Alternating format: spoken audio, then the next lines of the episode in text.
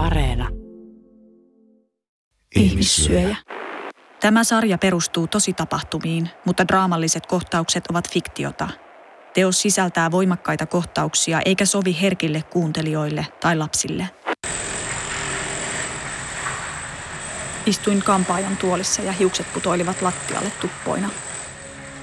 Andreas oli toivonut, että leikkaisin poikatukan. Se kai liittyy jotenkin siihen, että minun oli muututtava. Että Andreaksen oli muututtava. Etten saa onnea, jos en tee konkreettisia asioita muutoksen eteen. Olin muutamassa hetkessä niin kyllästynyt pitkään tukkaan, että minua oksetti. Kampaaja otti hiukset talteen ja laittoi pieneen rasiaan muistoksi. Sanoin, etten halua enää nähdä hiuksia, ja tämä saa tehdä niille mitä haluaa. Hän neuvoi viemään ne teatterille. He kun ostivat hiuksia perukkeja varten. Mutta minua ei raha voinut vähempää kiinnostaa. Kun lähdin kampaamosta ja kohtasin ystäviäni kaupungilla, he yllättäen riemastuivat ja kehuivat minua rohkeaksi. Tuo on uusinta muotia, sanoi Katrikin. Itsestänikin tuntui, että näytin nuoremmalta, vaikka nuori olin joka tapauksessa. Pian 24-vuotias.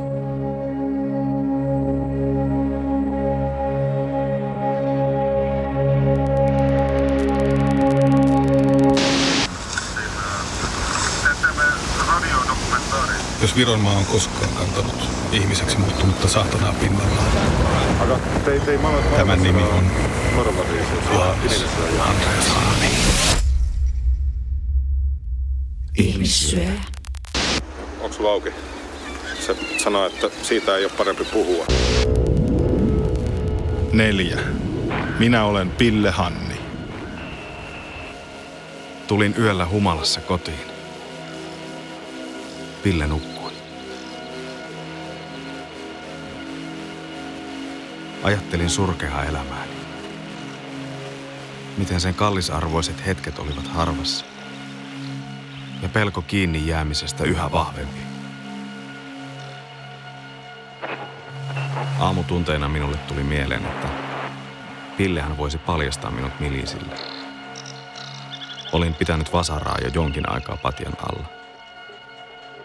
Ehkä tätä hetkeä odottaen. Tai ehkä lyödäkseni hänen äitiään sopivassa tilanteessa. Sitten löin pilleä päähän.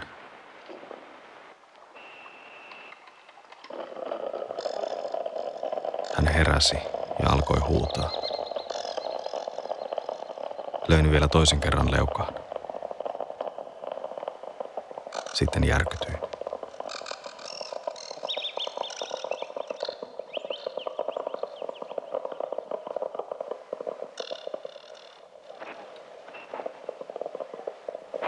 Mun on vaikea käsittää, miten Andreas pystyy lyömään nukkuvaa pilleä vasaralla kahdesti päähän, mutta ei sitten taas enää tämä herättyä.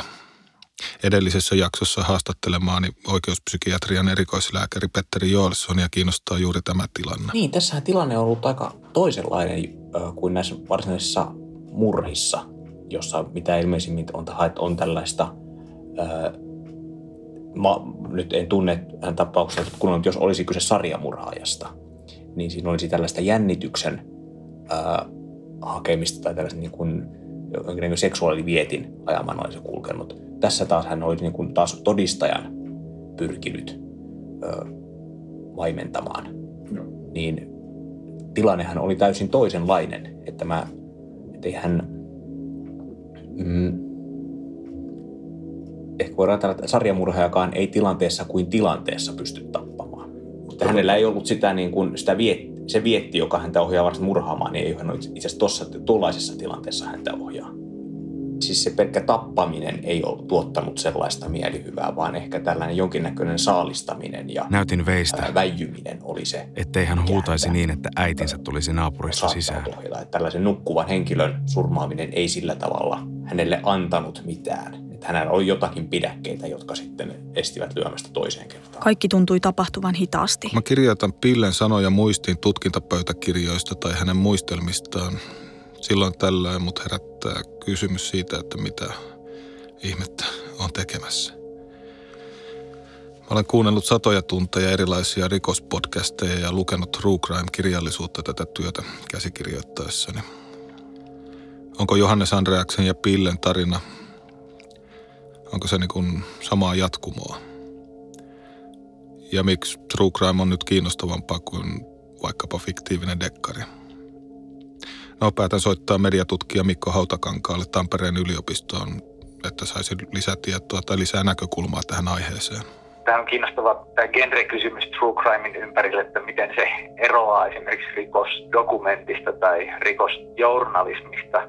Mä näen tässä sille yhtymäkohtia tosi televisioon, niin sanottu reality-genren nousuun. Että siinähän voi ajatella, että samalla tavalla kuin ensimmäisiä tosi TV-ohjelmia oli nämä poliisikameraohjelmat, niin kuin Rescue 911 ja Cops, tämän tyyppiset, jossa ja kun saatiin kustannustehokasta sisältöä sillä, että vietiin kamera viranomaisten mukaan, ei tarvinnut käsikirjoittaa fiktiivisiä käsikirjoituksia, vaan hyödynnettiin sitä arkista draamaa, mitä tapahtuu meidän ympärillä muutenkin. Niin tämä ehkä tämä True Crimein nousu nimenomaan nyt podcastien ja äänikirjojen ja tällaisten uusien, uusien ilmaisumuotojen ympärillä niin on vähän samanlainen ilmiö.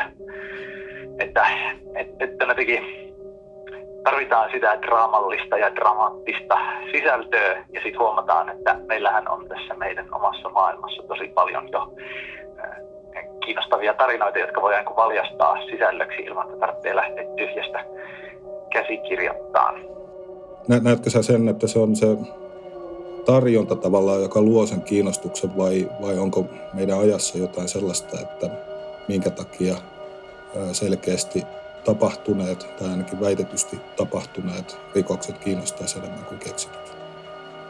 No mä ehkä ajattelen, että se tarjonta on tässä aika olennaisessa roolissa ja tällainen niin kuin uudelleen kehystäminen, että tietyllä laillahan ainahan on kiinnostaneet meidän ympärillä tapahtuvat rikokset, rikosjournalismi, mutta toisaalta myöskin sellainen dramatisointi ja dokumentaarinen ilmaisu. Kyllähän Alibi on ollut aina aika luettu lehti ja murha.info on seurattu keskustelupalsta ja aikoinaan oli, en tiedä onko vieläkin tällainen kirjasarja kun Pohjolan poliisi kertoo, jossa nimenomaan tällaiset kuohuttavat, järkyttävät tosielämän rikokset tuli viihteeksi.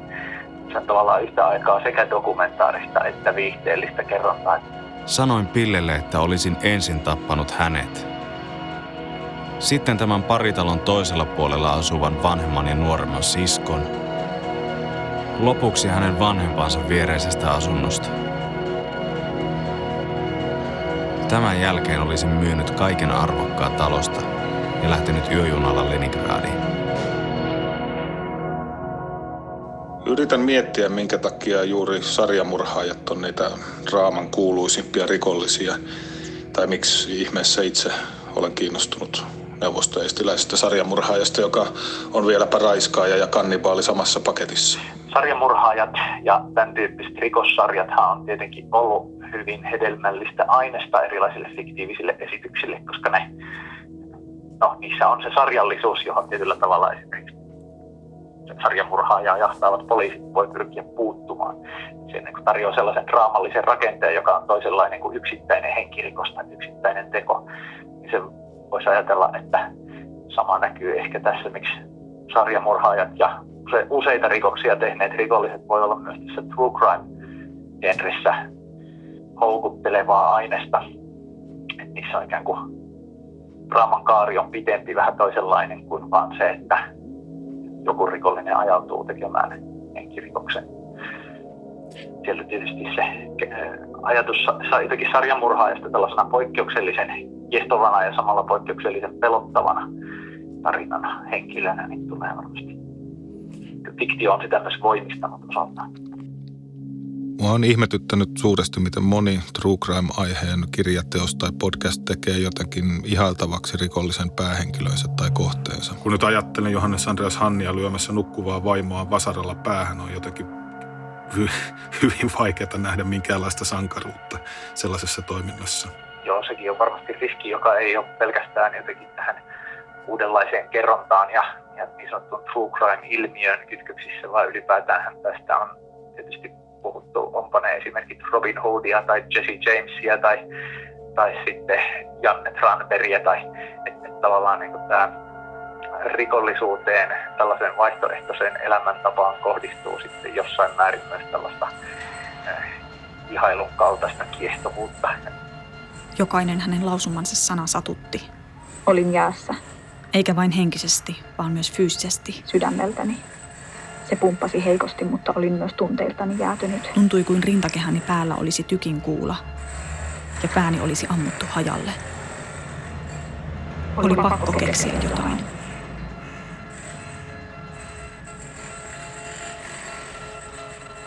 Pille yllätti minut täysin ehdottaessaan, että hän voi osallistua tappamisiin. Että hän voi tappaa isänsä ja äitinsä. Olisin voinut puukottaa Andreaksen koska tahansa, jos saisin veitsen käteeni. Olin hetken aikaa ajatuksissani ja sanoin sitten, että tapa isä ensin. Samaan aikaan joku soitti vanhempieni ovikelloa. Katsoin ikkunasta ulos.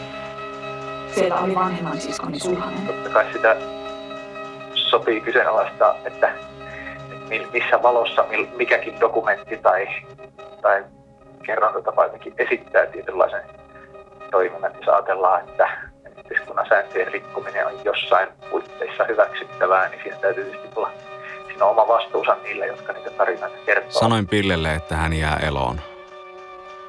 Ja niin jäävät kaikki muutkin. Tällä kertaa. Ensi kerralla sinun on syytä osallistua tappoon tai muuten kuolet itse. Sitten vein vasaran ja veitsen laatikkoon.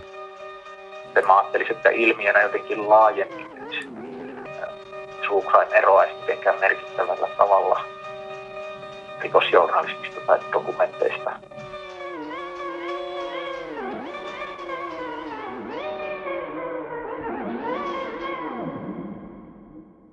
Kun Pille oli pessyt veren yltään ja Andreas oli sitonut pään haavan, he ottivat taksin sairaalan ensiapuun. Pille itki hysteerisenä ja lääkäri epäili shokkia.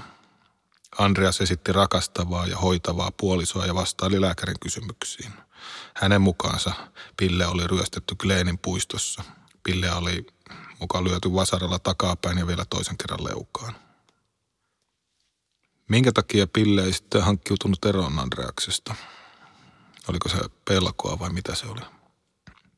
Ääriesimerkit primaaripsykopaateista saattaa olla väkivaltadraamoista tuttuja sarjamurhaajan erojen kaltaisia rikollisia. Ne ei yleensä, mutta, mutta joskus myös näin, jotka siis pystyy harhauttamaan viranomaisia pitkiä aikoja. Sarja- ja joukkomurhaajia tutkineen Erik W. Hikin mukaan he ovat joskus niin taitavia manipuloijia, että heidän uhrinsa puolustavat heitä täydestä sydämestään elämänsä loppuun saakka. Hyvä Jumala, miten rakkaus tekee hulluksi. Vähän tulee mieleen Charles Manson. Miksi ihmeessä en kertonut lääkärille totuutta? Miksi en ottanut sairaalasta taksia milisiasemalle? Miksi nousin pääpaketoituna hänen kanssaan taksiin ja sillä kotiin? Vain kahta tuntia aiemmin hän oli aikonut tappaa minut ja perheeni. Tässä tota, ikään kuin sellaisen niin kuin ryhmätason havaintojen tekemistä vaikeuttaa se, että on niin, ö, sanotaan vaikka Suomen kokoisesta maasta, niin löytyy aina yksi, yksi tekijä silloin joltakin vuosikymmeneltä toinen toiselta. Ja, niin, ö, ja sitten pitä, pitä, pitäisi, niin kuin, tästä pitäisi niin kuin kansainvälisesti koota eri maista, eri vuosikymmeniltä, niin on hyvin vaikea muodostaa semmoista sarjamurheen ryhmää ja sitten on niin kuin vaikea määrittää, että mihin sitä verrataan.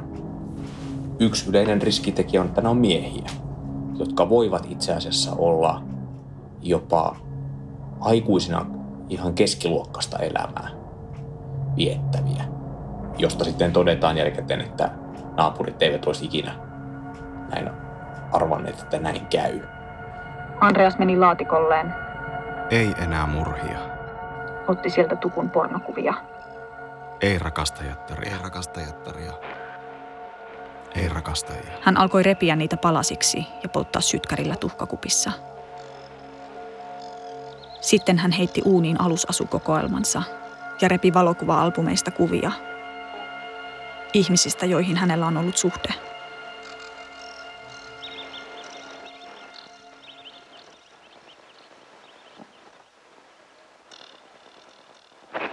Vibolta nimikirjaimella varustetun sormuksen ja Ivan Sivitskin sukuelin. Andreas oli kerännyt uudeltaan muistoja. Tiiliskiven mittainen palanen liha Eimar Vibon pohjasta. Sivitskiltä karhunnahkaisen liian. Evgenia Koltsovan. Ilmeisesti kun nyt kysyn oikeuspsykiatrian erikoislääkäri Joelssonilta, miten yleistä tällaisten voitonmerkkien kerääminen on psykopaattimurhaajien kesken, hän vastaa näin. Joo, se ei välttämättä ole enemmistöä määritä, mutta se on ominaista sarjamurhaajalle, että viedään tällaisia esineitä, joilla ei oikeastaan mitään arvoa, jälleenmyyntiarvoa ole. No, mutta onko se sitten niin tämmöinen muisto vai minkä takia tällaisia? Se on jonkinnäköinen ö, muisto tai tämän trophy, miksi, miten se nyt... Andreas kääri kankaaseen kaikki aseet, kumihansikkaat ja veitset. Päänahka. Päänahka olisi oikeastaan. Ja laittoi takaisin lukkolaatikkoon. Tässä on sitten jotain samaa, mikä saa, minkä vuoksi metsästäjät haluavat vaikka sarvia kerätä. En, en, en oikein mitenkään muuten sitä tällaista ilmiöä vaikea selittää. Hän sanoi, ettei hänellä ole enää yhtään salaisuutta minun edessäni. Hän näytti minne laittaa laatikon avaimet ja sanoi, että voin katsoa sinne itse koska tahansa. Psykopaatteja tutkineen Robert D. Herrin mukaan psykopaatin sanallinen ilmaisu voi olla sekavaa, pitkäpiimäistä ja ristiriitaista, mutta hän esittää sen sellaisella tavalla, että, että jopa Harry itse on joutunut hämätyksi. Psykopaatteilla on havaittu aivotoiminnan ja autonomisen hermoston poikkeamia, jotka aiheuttavat jo varhain käyttäytymishäiriöitä. Sanotaan, että psykopatia on vaikea ennustaa, mutta sen oireet näkyy kuitenkin jo varhain lapsuudessa vakavana häiriökäyttäytymisenä. Sarmonen ureena on useimmiten sukukypsät naiset. En kyennyt nukkumaan. Olin varma, että Andreas tappaa minut heti nukahdettuani. Ehkä minun olisi pitänyt nähdä tämä jo vuosia sitten. Silloin, kun Andreas oli nuorena vankilassa tai vankileirillä.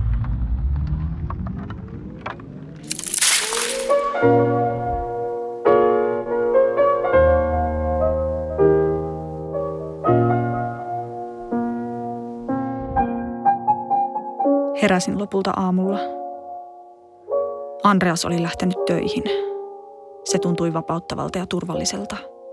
Erik W. Hikin mukaan murhia tekevä psykopaatti saattaa olla joko organisoitunut tai organisoitumaton murhaaja – organisoitumattomalle murhaajalle rikostilanteet saattaa tulla vastaan kuin varkain. Nämä tyypit ei yleensä ole kovin älykkäitä ja saattavat kohdistaa väkivaltaa omia tuttaviaan tai vaikkapa samalla asuinalueella eläviä satunnaisia naapureita vastaan.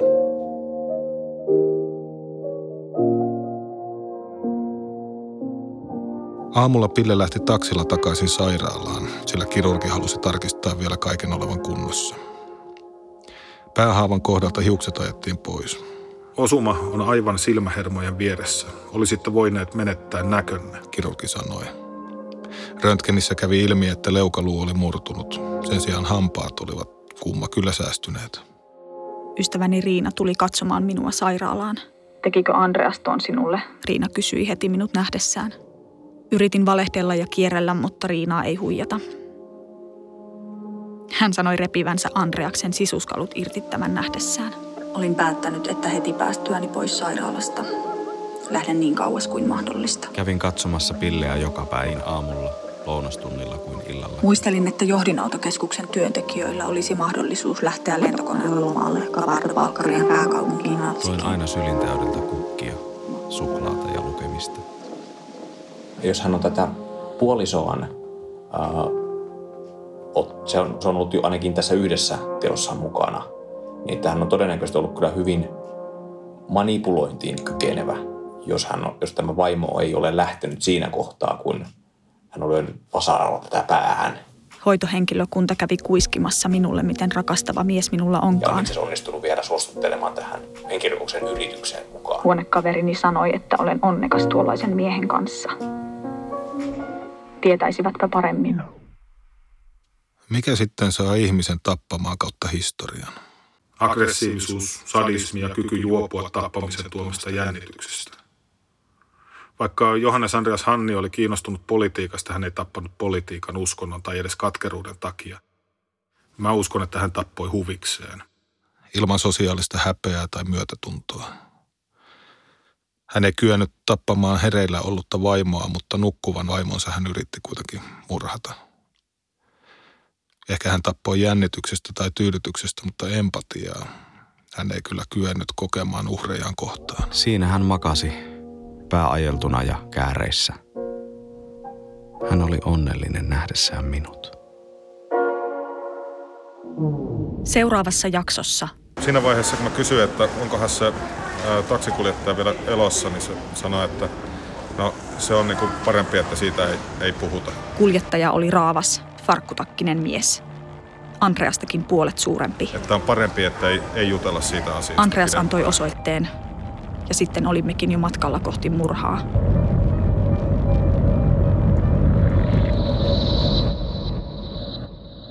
Työryhmä. Käsikirjoittaja Ville Hytönen. Äänisuunnittelija ja säveltäjä Jani Orbinski. Ohjaaja Henri Tuulasjärvi. Tuottaja Jari Oikuri. Tilaaja Juha-Pekka Hotinen, Yle Draama. Esiintyjät Ville Hytönen, kertoja. Antti Tuomas Heikkinen, Johannes Andreas Hanni. Janna Räsänen, Ville Hanni. Tiina Wekström, Ville Hanni. Asiantuntijat Petteri Joelsson, Mikko Hautakangas.